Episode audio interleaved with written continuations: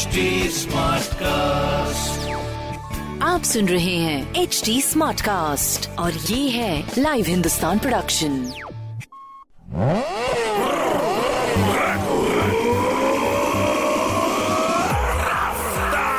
हाय, मैं हूँ आपके साथ में रघु रफ्तार। सुन रहे हैं आप लखनऊ स्मार्ट न्यूज। इस हफ्ते में ही आपको आपके शहर की खबरें दूंगा। पहली खबर आपके लिए, राजधानी में कोरोना का प्रकोप धीरे धीरे कम हो रहा है। बुधवार को दस लोगों की कोरोना रिपोर्ट पॉजिटिव आई है, जिसमें से नौ मरीजों ने वायरस को मात देने में कामयाबी हासिल की है। सक्रिय मरीजों के ग्राफ में भी कमी आ रही है, तिरानवे सक्रिय मरीज हैं। C M O doctor Manoj Agarwal ने बताया कि सभी सक्रिय मरीज होम आइसोलेशन में हैं और पचानवे फीसदी मरीज बिना लक्षणों के हैं, जबकि पांच फीसदी मरीजों के हल्के सर्दी जुकाम व बुखार के लक्षण हैं। उन्होंने बताया कि संक्रमित के संपर्क में आने वाले कम से कम पचास लोगों की जांच कराई जा रही है, ताकि संक्रमण के प्रसार पर आसानी से काबू पाया जा सके।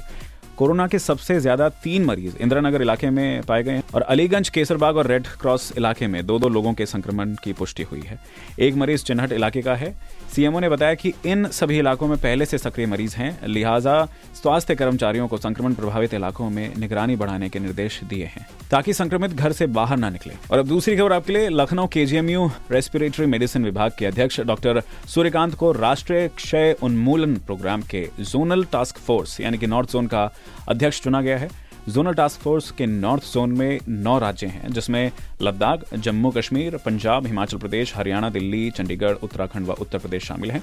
डॉक्टर सूर्यकांत ने बताया कि नॉर्थ जोन के तहत छह प्रदेश और तीन केंद्र शासित राज्य हैं। देश में कुल छत्तीस राज्य हैं, लिहाजा के जी एम यू के डॉक्टर भारत के एक चौथाई भूभाग में टी बी के खात्मे में अहम भूमिका निभाएंगे। उन्होंने बताया कि नई दवाओं की टी बी का इलाज आसान हुआ है। समय पर जांच व इलाज से टी बी का पूरी तरह से खात्मा संभव है।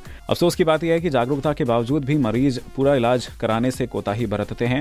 उन्होंने बताया कि कोरोना काल में टी बी के मरीजों की संख्या में कमी है। इसकी बड़ी वजह जो है वो है मास्क। कोरोना से बचने के लिए लोगों ने मास्क लगाया, लिहाजा कोरोना वायरस का प्रसार तो रुका ही, टी बी के कीटाणु भी एक से दूसरे में कम फैले। और अब तीसरी खबर जो कि लखनऊ के मौसम पर है। राजधानी लखनऊ अभी भीषण गर्मी पेट में है। मई में दूसरी बार दिन में तापमान तिरालीस डिग्री सेल्सियस पहुंचा। वहीं रात भी खासी गर्मी रही। न्यूनतम पारा उनतीस दशमलव नौ डिग्री सेल्सियस रहा। मौसम विभाग के मुताबिक अगले तीन चार दिन भीषण गर्मी के लिए भी तैयार रहें। साथ ही बुधवार अधिकतम पारा चवालीस डिग्री तक पहुंचने की संभावना है। बीते तीन दिनों से शहर का अधिकतम पारा निरंतर बढ़ता जा रहा है। शनिवार दिन का तापमान तिरालीस डिग्री दर्ज किया गया। दो दिन मामूली राहत के बाद मंगलवार फिर तापमान तिरालीस पहुंच गया। यह सामान्य से तीन डिग्री सेल्सियस अधिक रहा। मंगलवार को सुबह से उमस और गर्मी ने बेहाल कर दिया था। सुबह नौ बजे तापमान पैंतीस डिग्री सेल्सियस पहुंच गया था। दोपहर दो बजे के आसपास पारे ने तिरालीस डिग्री को भी छू लिया। तीन चार दिन जो गर्मी से राहत नहीं मिलने वाली, उसमें अपना प्लीज ख्याल रखिएगा। बुधवार गुरुवार तापमान चालीस डिग्री सेल्सियस तक पहुंचने की संभावना है। शुक्रवार से रविवार तक पारा तिरालीस डिग्री के आसपास रहेगा। जून के पहले सप्ताह में गर्मी से मामूली राहत मिल सकती है। केरल में मानसून की एंट्री होते ही यूपी में भी प्री मानसून सक्रिय हो सकता है, मगर उमस से राहत की उम्मीद नहीं मिलेगी। और अब चौथी खबर आपके लिए, Lucknow all India station masters association के केंद्रीय कार्यकारिणी नई दिल्ली के आह्वान पर देश भर के स्टेशन मास्टर इकतीस मई को सामूहिक अवकाश पर रहेंगे। मंडल अध्यक्ष राकेश कुमार, मंडल मंत्री संजय सिंह ने बताया कि नाइट ड्यूटी भत्ता की वेतन सीलिंग लिमिट का आदेश रद्द करना, स्टेशन मास्टर पद के रिक्तियों को भरना, एम एस सी पी लाभ सोलह फरवरी दो हज़ार अठारह से देने के जगह एक जनवरी दो हज़ार सोलह से लागू करना, अन्य प्रमुख मांगों को रेल प्रशासन द्वारा नजरअंदाज करने पर सभी स्टेशन मास्टरों ने यह फैसला किया है कि इकतीस मई को देश भर के पैंतीस हज़ार स्टेशन मास्टर सामूहिक अवकाश पर रहेंगे। यहां मंडल संरक्षक संजय पांडे, उपाध्यक्ष रुपेश दीक्षित, कोषाध्यक्ष अभिषेक कुमार, स्टेशन अधीक्षक अभिषेक मिश्रा एवं अन्य पदाधिकारी उपस्थित रहेंगे।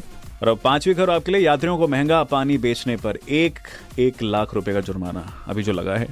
खबर बता देते हैं डिटेल में। यात्रियों को पाँच रुपए महंगा पानी बोतल बेचना चारबाग रेलवे स्टेशन के तीन स्टॉलों को बहुत ही महंगा पड़ गया।